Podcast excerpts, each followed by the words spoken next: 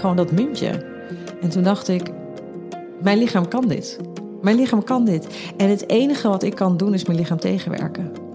Dus ik moet eigenlijk volledig aan de kant gaan en uit de kant gaan van mijn, van mijn, uit mijn hoofd. En mijn lichaam gewoon zijn ding laten doen. En zoveel mogelijk meewerken. In meewerken betekende zoveel mogelijk ontspannen en meegaan in het hele proces. En het ervaren en erbij zijn. Dat je luistert naar seizoen 5 van Potnataal. De podcast waarin je bekende en onbekende vrouwen over één van de belangrijkste gebeurtenissen in hun leven hoort vertellen: de bevalling. Je hoort in Potnataal een mooie en afwisselende club van toffe vrouwen die hun verhaal open en eerlijk met jou willen delen. Laat je inspireren, voel je gesteund en verbonden met al deze prachtige vrouwen. Ik hoop dat je er wat aan hebt in de voorbereiding of de verwerking van je bevalling. Of misschien wel allebei. Je zult horen dat het er bij iedereen weer anders aan toe gaat en tegelijkertijd ook weer hetzelfde, omdat sommige gevoelens nou eenmaal universeel zijn. Dat gevoel van voor het eerst moeder mogen worden, dat is gewoon magie. Ik ben Simone Wijnands, moeder van een zoon en een dochter en ik maak potnataal. En dit is het verhaal van Iron.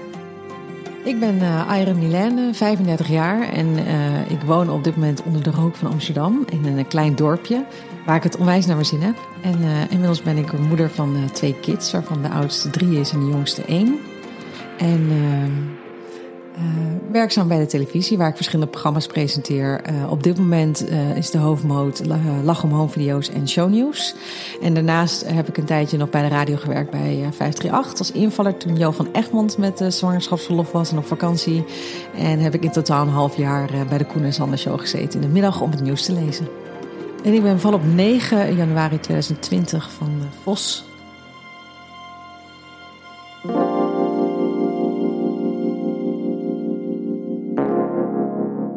Ik spreek Iron in haar gezellige huis aan het water onder de rook van Amsterdam. Terwijl wij aan tafel zitten, ligt de elf jaar oude hond die ze heeft samen met haar man Taken lekker te snurken in zijn mand. Hun twee jongens zijn vanochtend naar de opvang gebracht, dus de hectiek van de ochtend is net weggeëpt als we achter een kopje koffie kruipen. We gaan het hebben over Irons tweede bevalling, maar ook haar eerste bevalling komt nog uitgebreid aan bod. Beide bevallingen verliepen ongeveer hetzelfde, maar hoe Iron er zelf in stond, is een wereld van verschil. Bij de eerste, bij Bodhi, die, uh, was ik tien dagen over tijd. En uh, in, tijdens deze zwangerschap uh, was ik er wel goed klaar mee tegen het einde. En dat had ik bij Bodhi niet zozeer, omdat ik toen echt heel erg bang was voor de bevalling. maar bij Vos dacht ik, oh ja, zal je zien. En dat zei die verloskundige ook. Als je over tijd bent bij de eerste, dan zal het waarschijnlijk ook zo zijn bij de tweede. Dat bleek niet het geval. Dus uh, Vos heeft zich een week voor de uitgerekende datum aangediend. En voor mijn gevoel, omdat ik dacht, nou, er komen nog twee weken bij zoiets, was het dus drie weken te vroeg tussen aanhalingstekens. Uh, dus in mijn hoofd dacht ik, nou ja, nee, dit is het niet. Maar uh, lichamelijk merkte ik een beetje gerommel. En ik weet dat ik een dag voordat het begon al tegen moeder zei: hmm, ik voel iets bij mijn baarmoeder.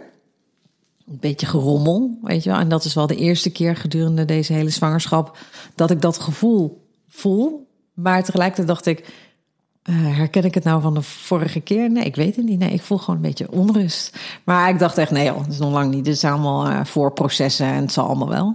Dus, uh, maar toen was het wel al een beetje stilletjes aan begonnen. Maar het verschil was wel dat je zelf niet heel rustig was, dus bij de eerste keer. De eerste was ik helemaal niet rustig.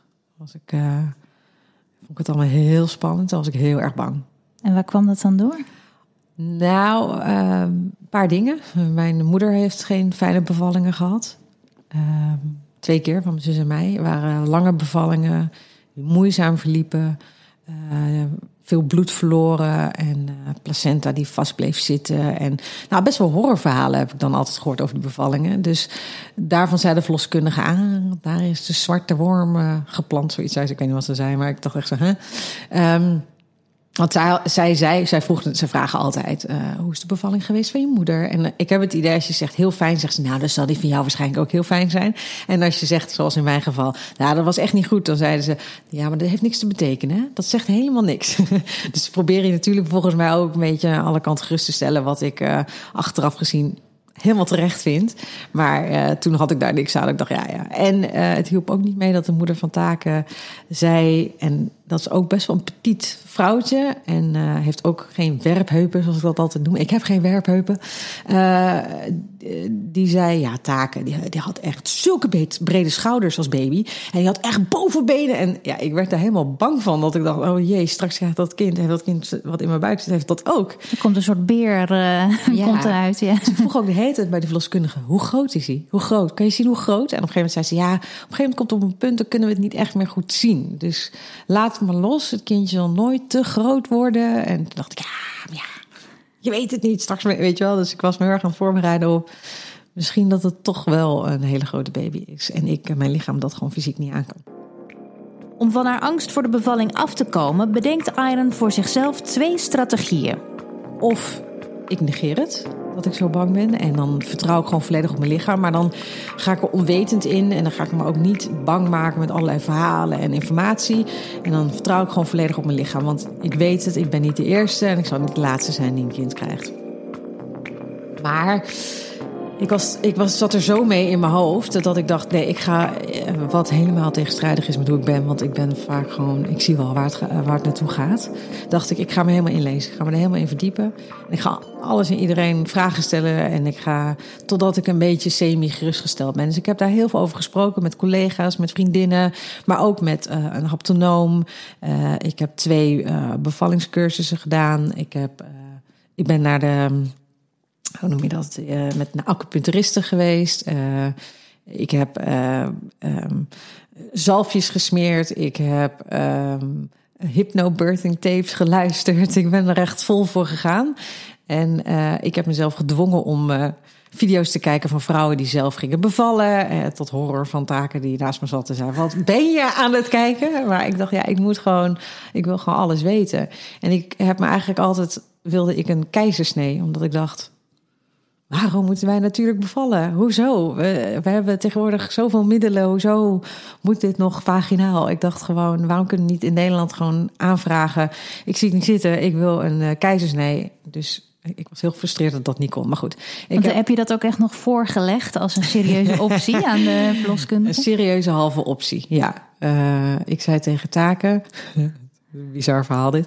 Um, ik was bezig met het draaien van een ander programma. En toen zei de regisseur, nou, ik draai heel veel eh, vier handen op één buik. En al die meiden krijgen allemaal keizersnee.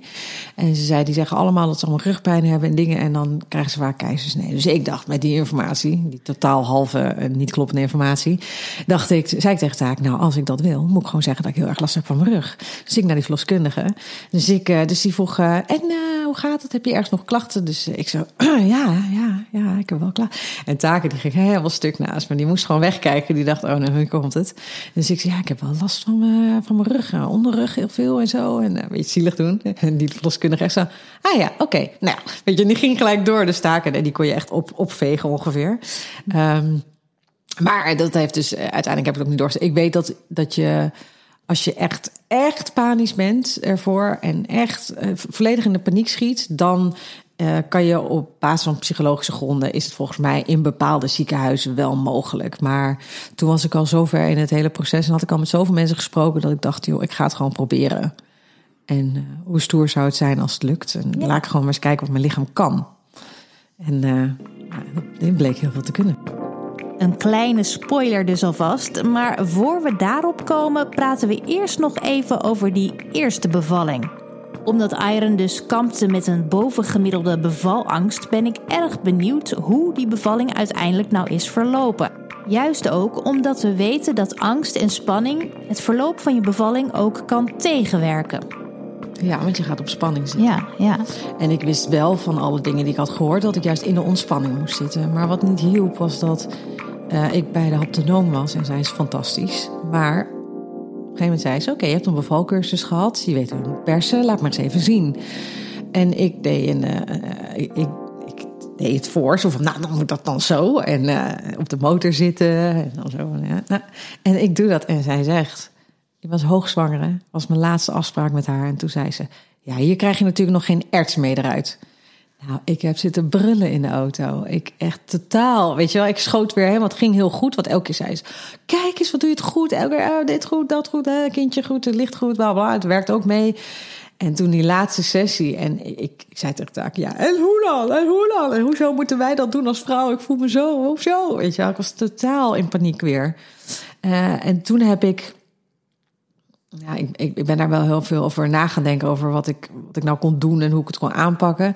En toen herinnerde ik mij dat ik. Uh, uh, volgens mij heb ik het verhaal gehoord. Dus ja, ik kan het helemaal niet staven. Maar dat een lichaam in comateuze toestand in staat is om een kind te baren.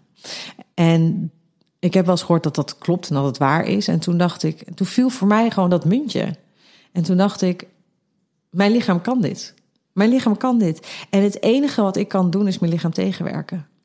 Dus ik moet eigenlijk volledig aan de kant gaan en uit de kant gaan van mijn, van mijn, uit mijn hoofd. En mijn lichaam gewoon zijn ding laten doen. En zoveel mogelijk meewerken. In meewerken betekende zoveel mogelijk ontspannen en meegaan in het hele proces. En het ervaren en erbij zijn.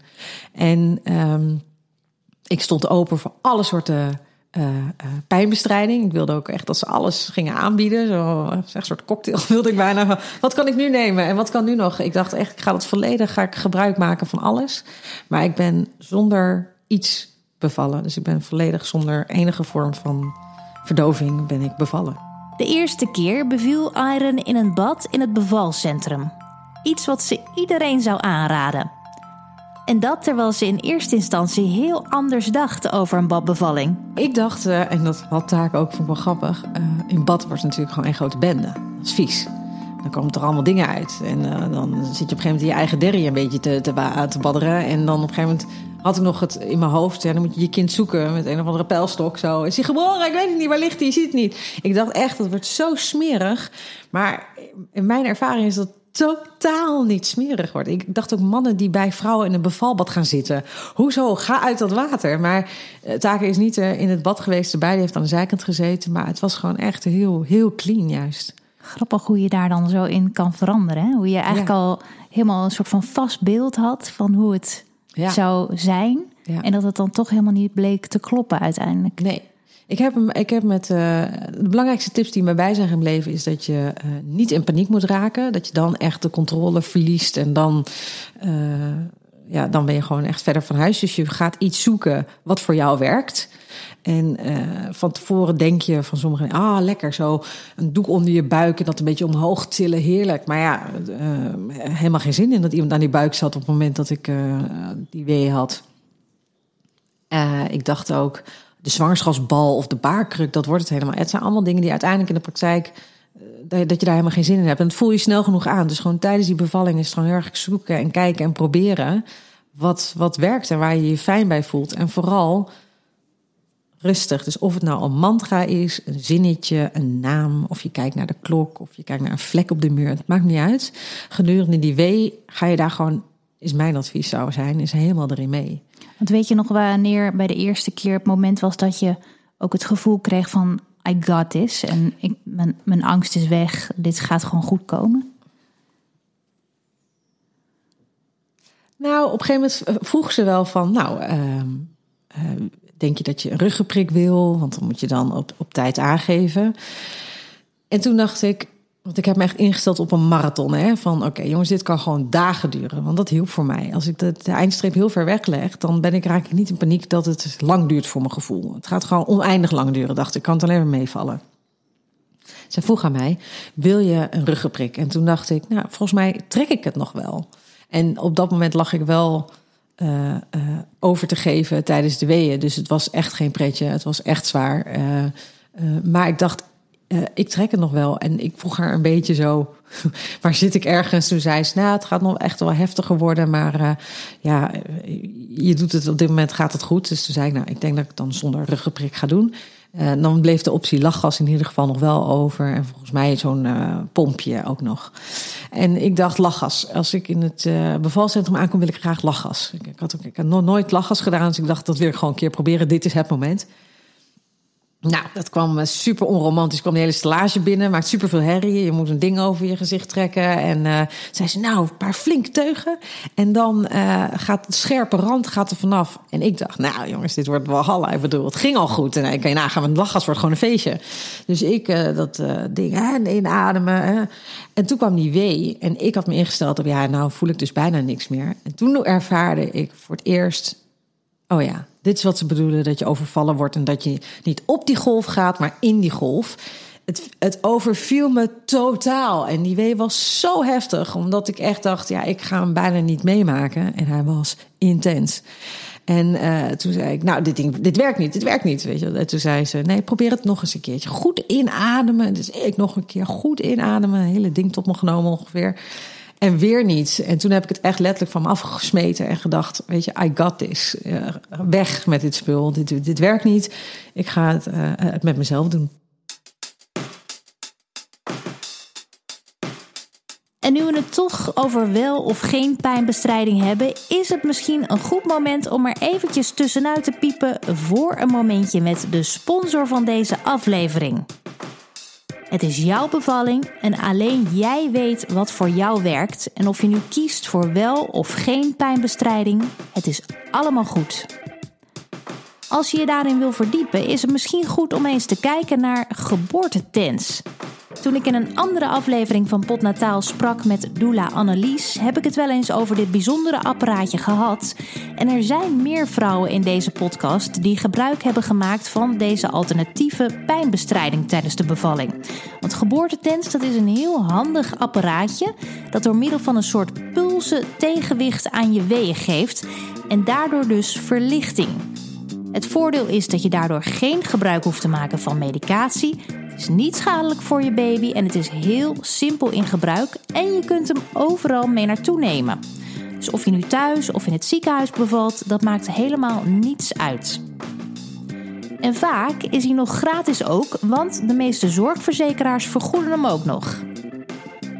Wil je hier nou graag meer over weten en kijken hoe je hem kunt bestellen? Ga dan voor meer informatie naar geboortetens.nl. En dan gaan we nu natuurlijk snel weer door met het verhaal van Iron. In de aanloop naar haar eerste bevalling deed Iron veel rondvraag bij andere vrouwen. Ik heb gewoon met heel veel vrouwen heb ik gewoon gevraagd hoe was het, hoe was het, hoe ging het. Hè? En ook wat, wat vrouwelijke collega's die zeiden ja, het viel me hartstikke mee en het was een feestje. Toen dacht ik, nou, die vrouwen, die zijn echt gek. Want dat is gewoon, nee, je bent echt gewoon totaal uh, voor de gek aan het houden. Maar ik zou het niet omschrijven als een feestje, maar ik vond het wel een te gekke ervaring. En ik vond het veel minder erg dan ik had voorgesteld. En uh, ik weet nog dat Sandra Schuurhoff tegen me zei... vrouwen moeten ophouden met elkaar bang te maken, weet je wel. Het valt echt mee en je kan dit gewoon. En Kim Lian die ging helemaal naar overdrive. Die zegt, nou, leukste dagen van mijn leven. Toen dacht ik, nou, oké, dat zal ook wel meevallen. Uh, en een andere collega, presentatrice van uh, VT Wonen toen destijds... die zei ook van... Ik vond het echt twee hele speciale dagen. En ik heb het zo gezellig gehad met mijn man.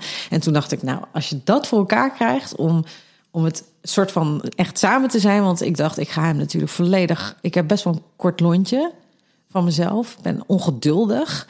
Dus ga maar na als je denkt, ja, je moet een hele bevalling aan wat heel lang duurt. Met iemand die ongeduldig is, kort lontje, eh, snel resultaat wil zien. Ja, dan is zo'n bevalling natuurlijk wel een hele uitdaging. Maar het scheelde. Ik kon gewoon niet praten tijdens die hele weeën gebeuren. Dus ik kon alleen maar mijn vinger omhoog houden. En dan was Taken daar en die hielp dan met drukpunten. Dus taak is heel nuttig geweest om die pijn te verlichten. Uh, door middel eigenlijk van zijn handen. Dat was fantastisch. Maar je hebt jezelf eigenlijk enorm verrast bij die eerste bevalling, dus uiteindelijk. Ja, ja. Echt intens. Um, Want hoe was het dan het moment dat hij werd geboren? Toen, toen ja, ik was in shock. Ja, ik heb zo opgezien tegen die bevalling dat ik geen seconde heb nagedacht over. Ja, straks heb je dan een baby. Ik had uh, vrijwel nooit een baby vastgehouden daarvoor. Ik uh, had ook geen diehard uh, kinderwens van tevoren, zeg maar, voordat ik taken ontmoette. Ik was gediagnosticeerd met PCOS, dus dat betekent ook dat zwanger raken misschien moeilijker zou gaan. Dat is uiteindelijk ook heel snel gegaan. Um, maar ik dacht als iemand PCOS moet hebben, of misschien geen kinderen kan krijgen van de mensen die ik ken, dan, dan dacht ik, ja, dan is het nog het minst erg, tussen aanhalingstekens, dat ik het ben. Liever ik dan die vriendinnen die al vanaf kleine, kleine wisten: Oh, ik wil een moeder worden en ik wil kinderen krijgen. Dat, dat leek me echt verschrikkelijk. Dus ik dacht, nou ja, dan I'll take it. Ehm, en ik heb ook aan zaken gevraagd: Wil jij heel graag kinderen hebben? En toen zei hij: Nou, als het kan, wel. Als het niet lukt, dan uh, is dat ook oké. Maar ik raakte zwanger. Toen dacht ik al in gedurende zwangerschap: Wat vet dat mijn lichaam dit gewoon kan. Een kind maken, dragen, of, uh, volgroeien. En toen die bevalling dacht ik ook echt, nou dat mijn, ik heb zoveel waardering gekregen voor mijn lichaam. Maar goed, toen het kind eenmaal geboren was, dacht ik, oh ja, oh ja, oh jee, en nu? En toen was ik wel echt, toen, toen was ik wel totaal onthand, omdat dat uh, ook niet heel natuurlijk ging. Dus toen zei de kraamhulp ook echt, ja, jij moet nog even oefenen. Toen zei ik, ja, dat klopt. Niet alleen geestelijk moet Iron enorm wennen aan het hebben en zorgen voor een baby. Ze heeft ook het idee dat ze er fysiek in eerste instantie niet voor in de wieg gelegd was. Het zit ook een beetje in mijn bouw. Dat is misschien nog gek om te zeggen, maar ik ben uh, klein gebouwd. En een beetje, ik noem mezelf wat een beetje pezig. dus ik heb voor mijn gevoel ook niet. Ik heb gewoon geen zachte armen waar baby lekker zo lekker invalt. Ik heb uh, protheses. Dus ik heb voor mijn gevoel ook niet hele zachte fluffy mam in borsten. Weet je, dus het is allemaal wat, wat, wat harder, zou ik gewoon omschrijven. Dus ik heb ook wel eens letterlijk gemerkt dat het kindje op mijn arm een beetje lager zo, een beetje op dat spiertje te rollen van hij kan nergens echt in liggen. En dus met behulp van kussens en truien en zo, dan wordt het wel echt een lekkere plek. Maar goed, dat verandert dus niet echt. Het is nu nog steeds zo dat als Bodie s'nachts wakker wordt, de oudste, en dan zijn hoofd op mijn schouder legt, dat hij af en toe gewoon denkt, oh, weet je, want het is gewoon geen zacht vrouwenschouder, zoals ik het noem. het is een, het is een beetje, gelijk, je voelt gelijk het, schouderbot. En dat is niet heel lekker om dan heel lekker zo uh, op te liggen met je hoofd. Dus um, ik roei met de riemen die ik heb. Het gaat dan helemaal goed, maar het is gewoon... Uh, het geeft even aan dat ik, ik heb mijn lichaam ook nooit als vrouwelijk beschouwd. Omdat het uh, geen borsten, niet echt heupen. Niet, dus ik vond mezelf niet echt een vrouw-vrouw. Dus ik was ook altijd wat meer tomboy. Ik was, ik was wel snel, ik was uh, fysiek natuurlijk wel sportief aangelegd. Maar een vrouw die kinderen kan maken en baren en krijgen en opvoeden, zo had ik mij helemaal niet. Uh, dat, dat was iets totaal nieuws voor mij. En dat heeft het moederschap wel echt gebracht. Totale waardering voor mijn lichaam. Uh, onder de indruk van hoe sterk het is, wat het allemaal kan. Uh, ik ben veel aardiger geworden voor mezelf en mijn lichaam, omdat ik gewoon denk: wauw, dit is fantastisch. En ik heb. Uh... Ja, want eigenlijk denk, dacht je dus best wel negatief haast over nou, jezelf. Ik vond het wel nuttig. Dat was wel sterk. Weet je, ik kon wel competitief zijn en ik was wel de snelste in mijn team altijd. En ik was wel, weet je, het was wel sportief en het kon maar de, de, de, de vrouwelijke kant, nee, daar was ik best wel hard voor mijn lichaam. Dat ik dacht, ja. Ja, ja ook omdat je natuurlijk een soort van verankerd idee in je hoofd had dat een moeder dus blijkbaar zacht moet zijn in de letterlijkste zin van Ja, mijn moeder woord. was wel ja. zacht. Mijn moeder was echt zacht. Dat herinner ik me wel echt. Zachte handen, zacht waar ik bij kon li liggen, zitten. Ik vond het daar echt zacht. Maar misschien voelen zij dat zelf ook wel zo. Is dat Ja, misschien, misschien meer in, jou, in jouw hoofd dat je de- denkt dat zij dat Ja, denken? ja, zou kunnen. Ja, de, de oudste vindt mijn buik helemaal fantastisch. En daar ligt hij op, dus zij zal het allicht... eh zag, dat is niet een rock hard, eh, eh, dat is gewoon lekker een mama buikje. Dus ja, dat is, in- dat is het zachtste gedeelte van mijn lichaam. En dat vindt hij ook helemaal fantastisch. Dus er is echt wel iets, iets zachts aan mij. Iron heeft ontzettend veel over zichzelf geleerd dankzij die eerste bevalling. Maar ze zegt ook: er is geen ideale manier hoe je je moet voorbereiden. Voor mij heeft het gewerkt dat ik die informatie ben gaan opzoeken. En je moet echt voor jezelf bedenken wat voor jou werkt.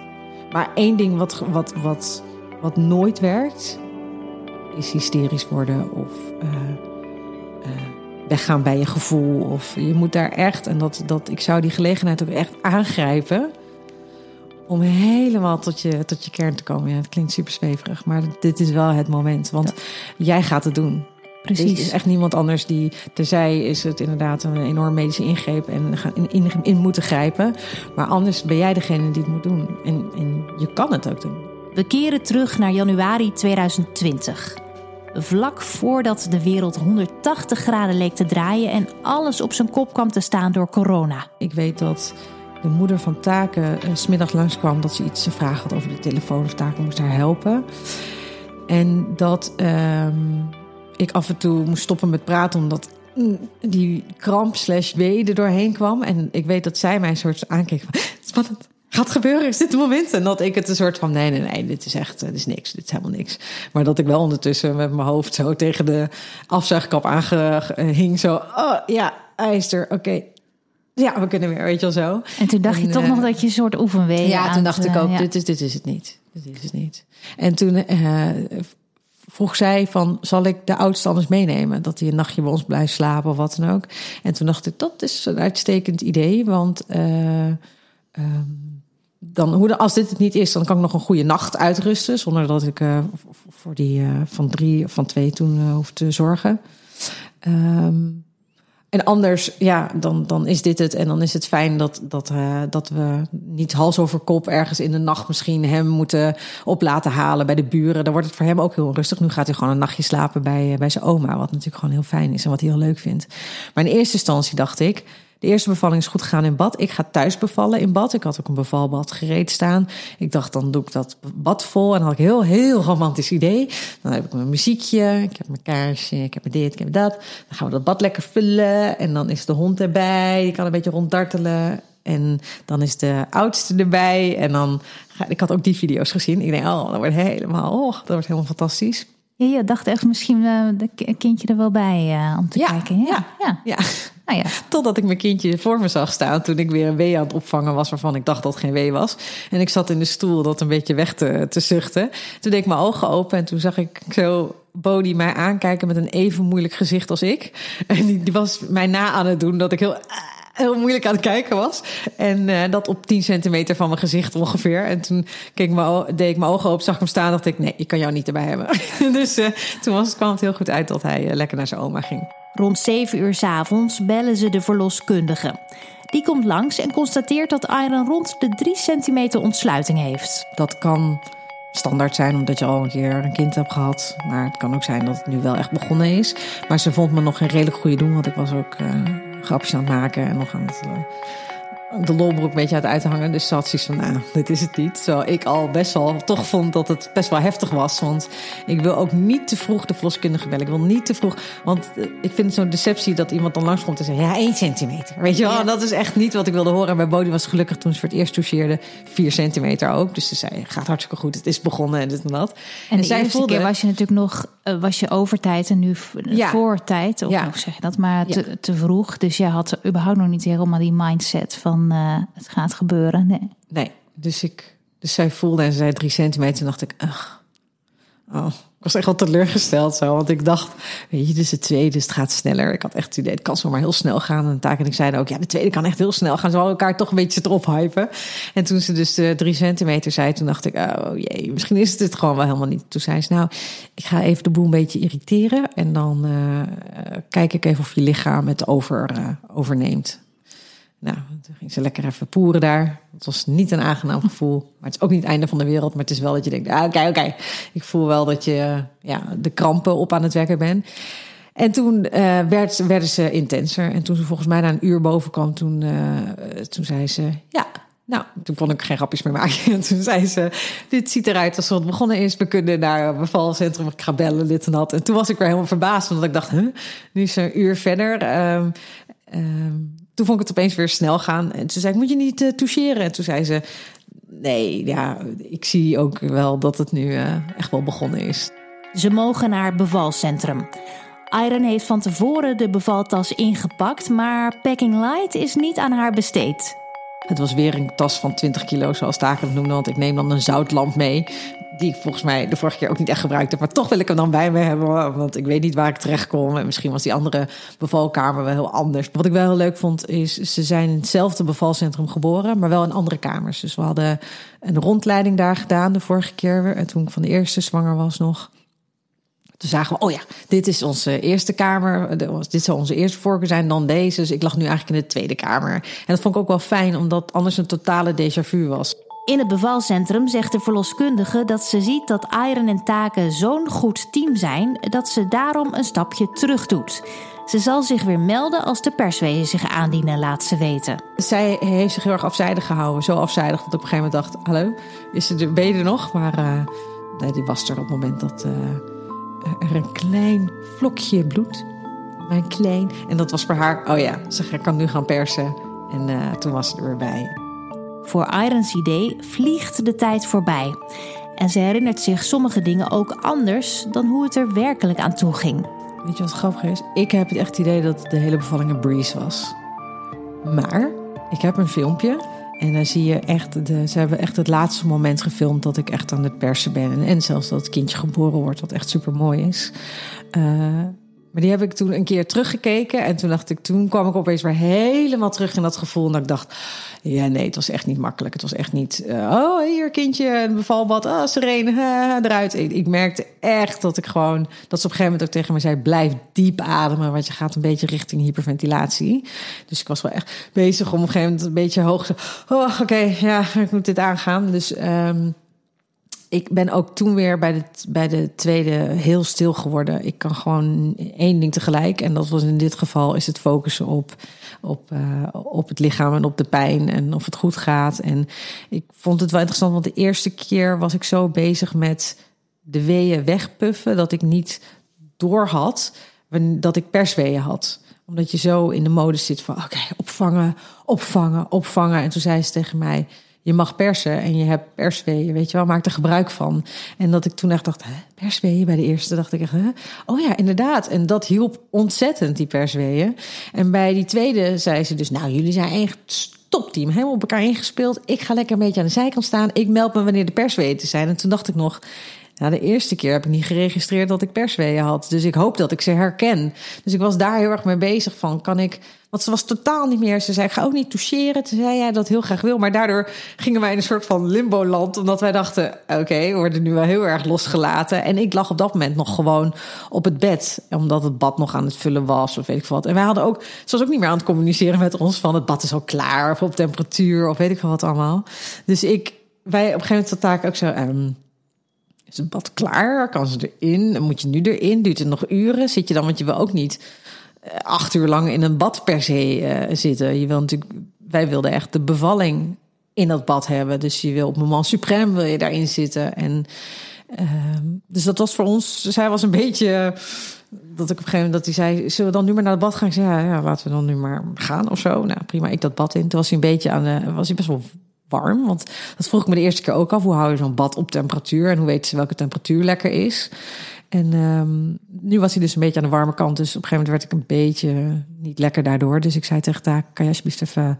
Eerst was ik het, ik, ben een soort van geneigd om tanden op elkaar. Ook dit kan je, weet je wel, dat ik een soort van die omstandigheid ook door. Ja, ik denk dan alleen maar bikkelen, bikkelen, bikkelen, bikkelen, soort van in mijn hoofd. Dus ik werd een soort van niet goed in dat bad, omdat ik dacht, het is veel te warm eigenlijk. Maar ik dacht, ja, het zal wel goed zijn. En en uiteindelijk zei ik tegen haar, kun je alsjeblieft even helpen met koude washandjes. Dus eigenlijk is hij toen best wel de hele tijd bezig geweest om... Um, ik zat zeg maar op all fours, noem je maar op handen en knieën. Zo een beetje uh, aan de rand hing ik een beetje te zeggen. Alsjeblieft, uh, koud water. Hij heeft in mijn nek, heeft hij koud water en een koud washandje op mijn voorhoofd. Eigenlijk omdat het bad gewoon eigenlijk veel te heet was. Maar prima. Maar je, je durft het eigenlijk gewoon niet, niet te zeggen. Je was toch een beetje. Nou ja, omdat ik gewoon totaal niet ja, door had van. Eh, eh, blijkbaar heb je dit zo ingesteld dat je dacht dat dit de goede temperatuur was. Dus het duurt nog maar even. Dus ik zit ver van persweeën af. Ik totaal geen idee. Um, maar op een gegeven moment, uh, ja, Taak is daar gewoon heel lang mee bezig geweest. En uh, zij was wel in de buurt hoor, ergens. Ze zei wel van, je doet het echt heel goed en het gaat echt goed. Oké, En toen vervolgens heeft ze regelmatig gecheckt, weet je wel, hartslagje van het kindje. En dat gaat dan ook zo lekker onder water, dus ook helemaal niet oh, heel rustig. En toen op een gegeven moment, toen merkte ik, oh, die, de, de, de persweeën komen eraan. Het werd echt een andere aandrang. Dat zegt ze altijd, die aandrang voel je dan. En je voelt gewoon... Ja, ze zeggen inderdaad alsof je heel erg naar de wc moet. Dus als je, alsof je moet poepen, ja ja, soort van. Soort komt van. nog het meest in de buurt. Komt nog het meest in de buurt, ja. Ik bedoel, ik, ik dacht de eerste keer echt, nou, dan voel ik echt alsof ik naar, maar dat was niet zo. Maar het, het is inderdaad gewoon, het is een, een druk. En die druk die kan je heel goed hebben. En die gaat je heel erg helpen om, dat, uh, om de baby eruit te krijgen. Dus toen ik dat voelde, en toen kwam er dus echt een vlokje mensen, een vlokje bloed kwam eruit. Uh, en toen dacht zij, it's go time. Het laatste stukje van de bevalling zet zich in.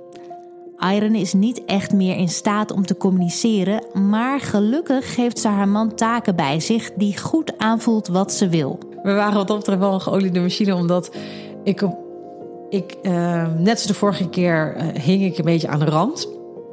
En dan kon Taken ook met zijn handen en mijn onderrug kon hij druk uh, geven. Wat super fijn was, en dat hielp mij heel erg bij het opvangen van de weeën. En op een gegeven moment dat ik die persdrang uh, voelde, oh ja, en de vorige keer heb ik toen op mijn rug gelegen. En dan had ik zo'n badverkleiner of iets in mijn rug. Want ik ben wat kleiner, dat bad is vrij groot, dat bevalbad. En dan kon ik wat meer afzetten tegen de rand met mijn benen ook. En dan lag ik gewoon wat stabieler in dat bad. En uh, toen zei ze, oh, maar je mag ook op je knieën bevallen. En dat is eigenlijk wat ik tijdens mijn eerste bevalling heel graag wilde. Van, ik wil gewoon dat lijkt mij een veel makkelijkere uh, houding. En een beetje met zwaartekracht ook. Dan dat ik ga liggen. Dat lijkt me zo onnatuurlijk. Uh, maar omdat de vorige keer zo goed was gegaan met liggen, zeiden wij echt een soort van bijna bits allebei. Nee, de vorige keer hebben we het ook zo gedaan, weet je wel? Dus de enige keer dat die arme vrouw iets zei, kwamen wij echt met z'n twee. Nee, nee, nee, vorige keer ook zo. Dus hij pakte dat ding, zo'n taak. Die was ook precies zo, weet je, wat er ging gebeuren en wat hij moest doen. Dat vond ik wel heel mooi, weet ik nog in dat moment. En, en toen, daarna kon ik gaan persen. En uh, was het sneller inderdaad dan, dan bij Bodhi, de eerste. Want daar is op een gegeven moment wel gezegd: je moet nu echt even twee keer gaan persen in één perswee. Uh, uh, omdat in het kanaal, het was niet. Uh, het werd niet eng, het werd niet gevaarlijk, het werd niet precair. Alleen het was wel dat ze zei: je moet nu er wel echt even gas gaan geven. Want hij zit nu wel een tijdje erin. En dat is natuurlijk wel een gevoelige fase. en hier had ze dat niet. Kon ik gewoon gebruik maken van de persweeën die er waren. En was het. Ehm, ja, was het weer dat gevoel dat ik dacht: oh ja, dit is wel echt het hoogtepunt. Uh, en dat je weet, oké, bij de volgende is hij er. Want uh, ik weet nog dat ik bij de eerste zei. Oh, ze zei, ja, hij is er echt bijna. Bij de volgende nog twee keer per se of zo. En is hij er. En toen zei ik, oh ja, nu begrijp ik wat ze zeggen. Met het gevoel alsof je met je kut over het asfalt gaat. En toen moest zij lachen. Zo van, oh, oh ja, nou ja, heb ik eigenlijk nooit gehoord, maar ja, weet je wel zo. Uh, lekker ik, soepel uitgedrukt. Ja, en ik zei vrij weinig en dan het enige wat eruit kwam was dan vervolgens dit. Dus die vrouw zit ook echt zo, uh, oké. Okay. Um, maar dat is altijd wat ik gehoord heb. Dat ze zeiden, nou, dat voelt dan echt alsof je met je kut over het asfalt gaat. Maar goed, dat is heel even. En dan weet je ook, als je, nou, mocht je dat gevoel ervaren, dan weet je echt dat je er echt bijna bent. En dat is dan, dat is even het laatste stukje er doorheen. Dus uh, dat was uh, goed persen. En toen was, was Vos daar. De Ring of Fire ligt direct achter haar als ze Vos voor het eerst ziet.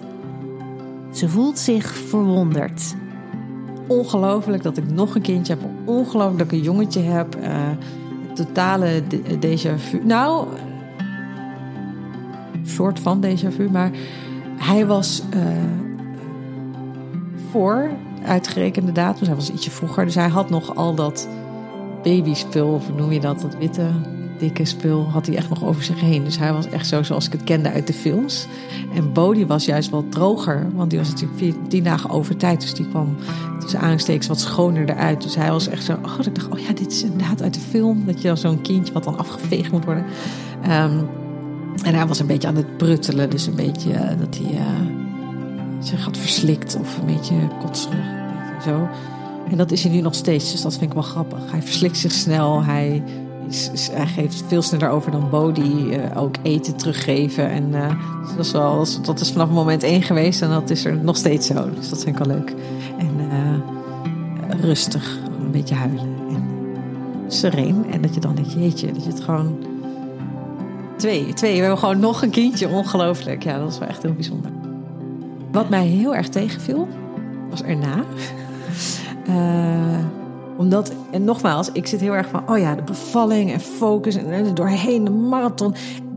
Die hele nabevalling, die hele, dus de ehm, placenta niet eens zozeer, want dat vond ik heel eng bij Bodhi toen.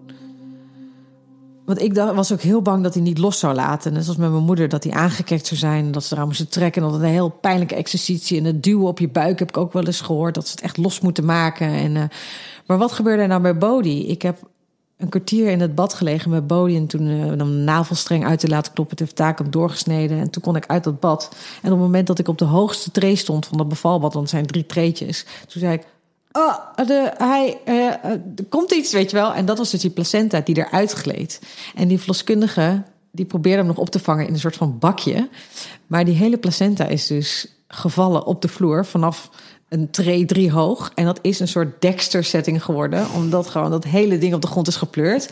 En ze probeerden het nog op te vangen. Waardoor die vrouwen ook totaal onder alle... Nou, het was echt... Het was een soort crime scene was het. En ik stond boven aan het trappetje echt zo... Ah, sorry, je. En zij kwam omhoog.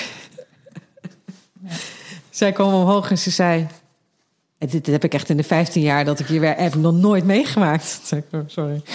Dus het was echt uh, heftig. En toen kwam, weet ik nog, dat s ochtends de, de schoonmaakploeg kwam.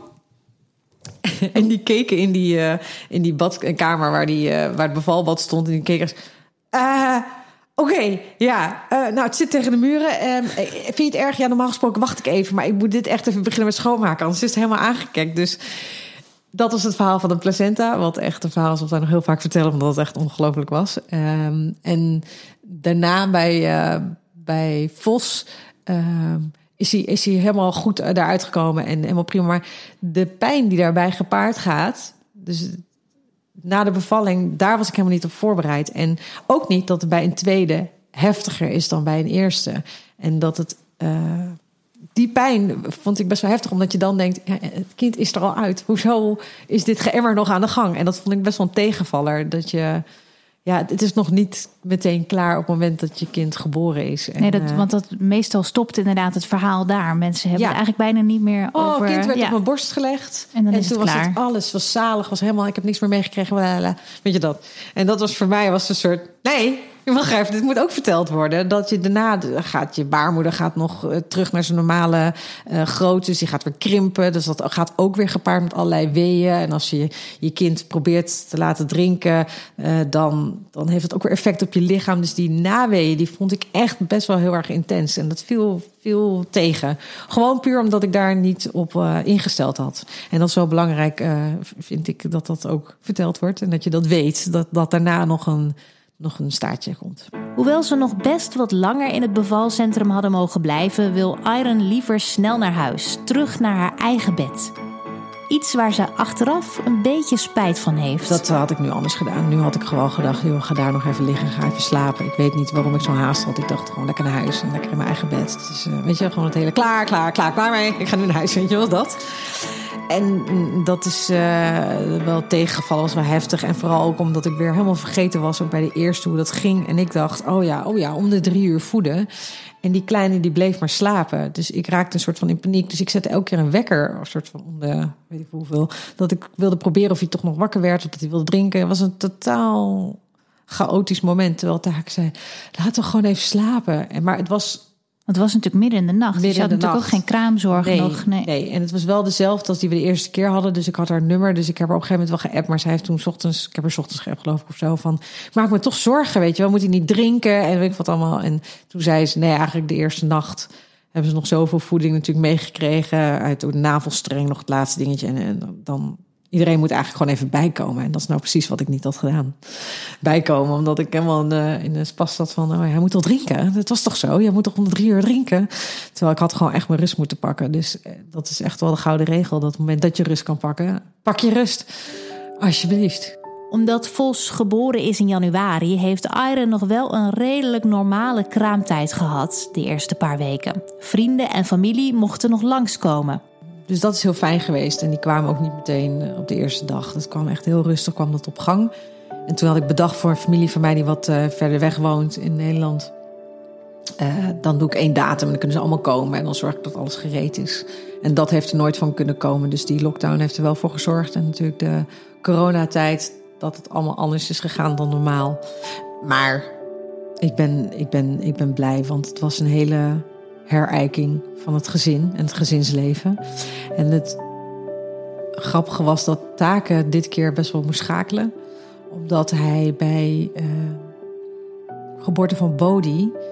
Kijk, wij hebben ook een hond, dus uh, daar wordt uh, minstens twee uur per dag wordt daarmee gewandeld. En omdat ik borstvoeding gaf, was ik natuurlijk altijd bij die kleine. Dus bij de eerste, bij Bodhi, ging Taken dan...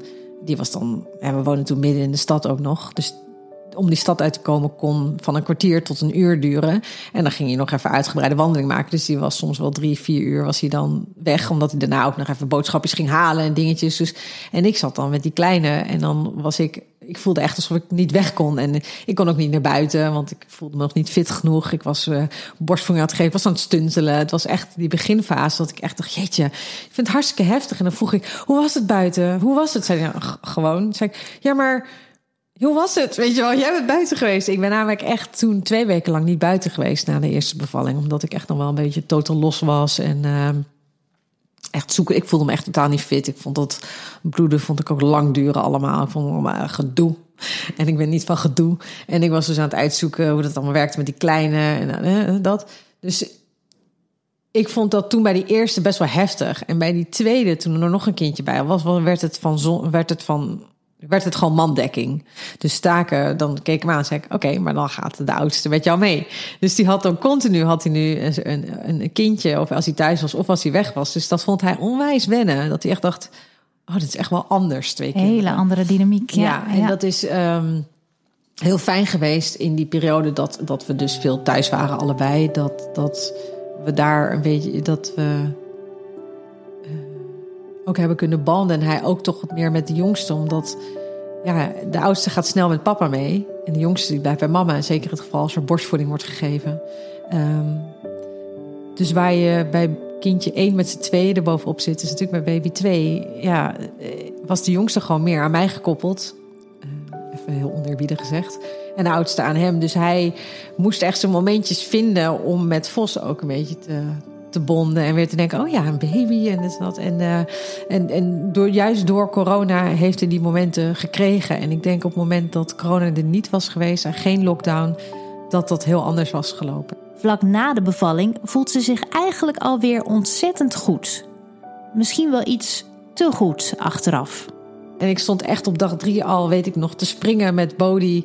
Uh, omdat we iets hadden, een feestje aan het weet ik veel. En ik was echt aan het springen. dacht ik, ik kan gewoon alweer springen. Doe normaal. Dit is gewoon drie dagen na de bevalling. En op dag vijf, en het was de verjaardag van Taken. Toen uh, uh, ging ik hadden we een badje gemaakt voor uh, Bodie en voor Vos. En uh, toen waren we daar een stonden in de badkamer. En toen bleek Bodie een poepluier te hebben, of een diarree-luier. Dat was allemaal ellende. Dus toen had ik Vos in mijn handen en toen dacht ik... oh, hij moet even afgespoeld worden in het bad. Maar er stond een kinderbadje in het grote bad. En toen dacht ik, oh, dan, dan schuif ik die even snel opzij. Dus ik heb een kind in mijn handen van vijf dagen oud. En ik doe mijn been in, uh, in het grote bad en ik trap, ik wil het kinderbadje wegtrappen. Maar dat gaat natuurlijk niet, want je bent vijf dagen geleden bevallen en alles is verweekt en zacht en instabiel en weet ik wat allemaal. Maar ik voelde mij zo goed. Ik dacht, ah joh, ik trap even een badje met weet ik veel hoeveel liter erin uh, weg. En het was echt tot de nok gevuld, hè, dat badje. Dus het ging helemaal nergens. Het was hartstikke zwaar. Dat zou je al niet kunnen tillen. Laat staan dat je, nou oké. Dus ik ontwricht mijn bekken. En ik eh, val een soort van half neer op een krukje, weet ik nog net te bereiken. En ik ga erop zitten.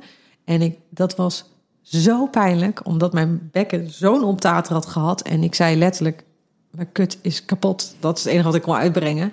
Want ik voelde gewoon op het moment dat ik een beetje ging verzitten... dat het zo intens veel pijn deed. Want de bek is echt je binnenste ring. Het echt wat je stabiel maakt. Nou, ik kon mijn benen gewoon niet eens meer bewegen. Ik heb mij slepend, heb ik me naar de slaapkamer vervoerd. Ik ben huilend in bed gaan liggen, omdat zoveel pijn deed. Omdat je ook gewoon voelde dat het gewoon echt niet goed zat. En, en toen, toen was ik uh, radeloos na een dag, want het deed zoveel pijn en wij waren allebei echt zo, oh, wat dom, weet je wel. Doe gewoon rustig, want het ging zo goed. Het ging zo goed. De bevalling ging goed, uh, herstel ging goed en dan gebeurt dit, weet je wel. En ik voelde me ook zo dom, omdat ik dacht, wat denk je nou zelf? Je ja, maar ja, je hebt je gewoon ver, verkeken. Je was gewoon zo enthousiast dat het gewoon goed ging. Dus ja. ook wel logisch, ja. Ja, maar het was echt, ik ging van springen naar... Ik hoop dat ik ooit nog achter de kinderwagen pijnvrij kan lopen. Dat was zo'n zo'n ja, tegenslag. En, uh, ben je toen naar de bekkenfysio ja, geweest? Ik heb ja. alles los en vast gebeld van ik moet nu iemand kan help, help, weet je dat. en toen, uh, nou, via omzwervingen ben ik bij twee mensen terechtgekomen. Die hebben ernaar gekeken. Die hebben toen allebei een analyse gemaakt. Die hebben allebei geholpen, hun ding gedaan. En toen werd er gezegd ook van het is alsof je je enkel hebt verzwikt. Um, want het ging allemaal goed. Ik had niet incontinentieklachten of weet je, het was niet. Het was wel echt pijnlijk, maar het had gewoon inderdaad net zo'n verzwikte enkel. Dat moet gewoon rust hebben en dan herstelt het wel. Dus uiteindelijk heeft het echt niet heel lang geduurd. Ik denk dat het anderhalve week heeft geduurd. En toen kon ik echt alweer lopen, maar begin was echt verschrikkelijk. Want toen dacht ik, ik kan gewoon niet eens meer lopen. En het was precies, je krijgt natuurlijk vijf dagen zoiets kraamzorg. En op die vijfde dag gebeurde het. En die vrouw moest maar gewoon totaal los achterlaten. En die dacht echt, ja maar het ging gewoon heel goed. Wat is hier gebeurd, weet je wel? Dus die maakt zich ook echt zorgen. En heeft ook wel echt contact onderhouden van uh, hoe gaat het? Gaat ja. het beter? En weet ik wat allemaal.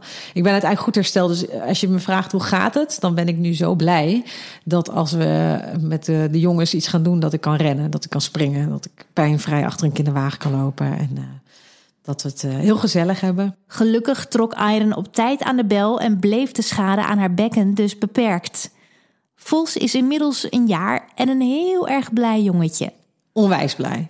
Die is echt bijna niet chagrijnig te slaan ongeveer. Die is echt, die heeft er zoveel zin in en die is zo outgoing. En uh, die trekt zijn broertje die wat meer kat uit de boom kijkt, dus die trekt hij helemaal mee. En uh, dat is echt heel leuk om te zien. Dus ik ben heel benieuwd hoe, zij, uh, hoe hun dynamiek wordt later als ze wat ouder zijn. En nu zitten we in de fase dat delen lastig is voor de oudste. Dus daar zijn we hard mee uh, aan het werk. Maar het gaat, het gaat heel goed. Het is zo'n heerlijke ontdekkingstocht. En het is zo spiegel voor, die je voorgehouden krijgt, alles. Dus het, maar het is, dat is wel echt, dat vind ik het aller, allerleukst. Aller, allerleukst. Ik hou namelijk van onverwachte dingen. Ja, daar, daar, daar, daar pelt het nu vanuit natuurlijk. En je weet nooit hoe je dag loopt. En het feit dat ik niet zo van plannen ben, helpt me ook wel hoor. Dat je soms denkt, ja, het loopt nou eenmaal anders. Maar uh, je weet het, ja, ik vind het heerlijk met kinderen. Je hoorde het verhaal van Iron Milene. Volgende week weer een nieuw potnataaljournaal en daarna weer een bevallingsverhaal van een andere leuke vrouw. In de tussentijd kun je mij online op allerlei manieren volgen. Simone Wijnands ben ik op Instagram. Er is ook een Potnataal Instagram, het Potnataal. En daar deel ik alleen maar dingen rondom de podcast, zwangerschap en geboorte. En ook handige tips bijvoorbeeld. En verder kun je natuurlijk ook nog vriend van de show worden. Dat is een manier om podcasts financieel te steunen. Ga daarvoor naar vriendvandeshow.nl slash potnataal. Dankjewel voor het luisteren en tot de volgende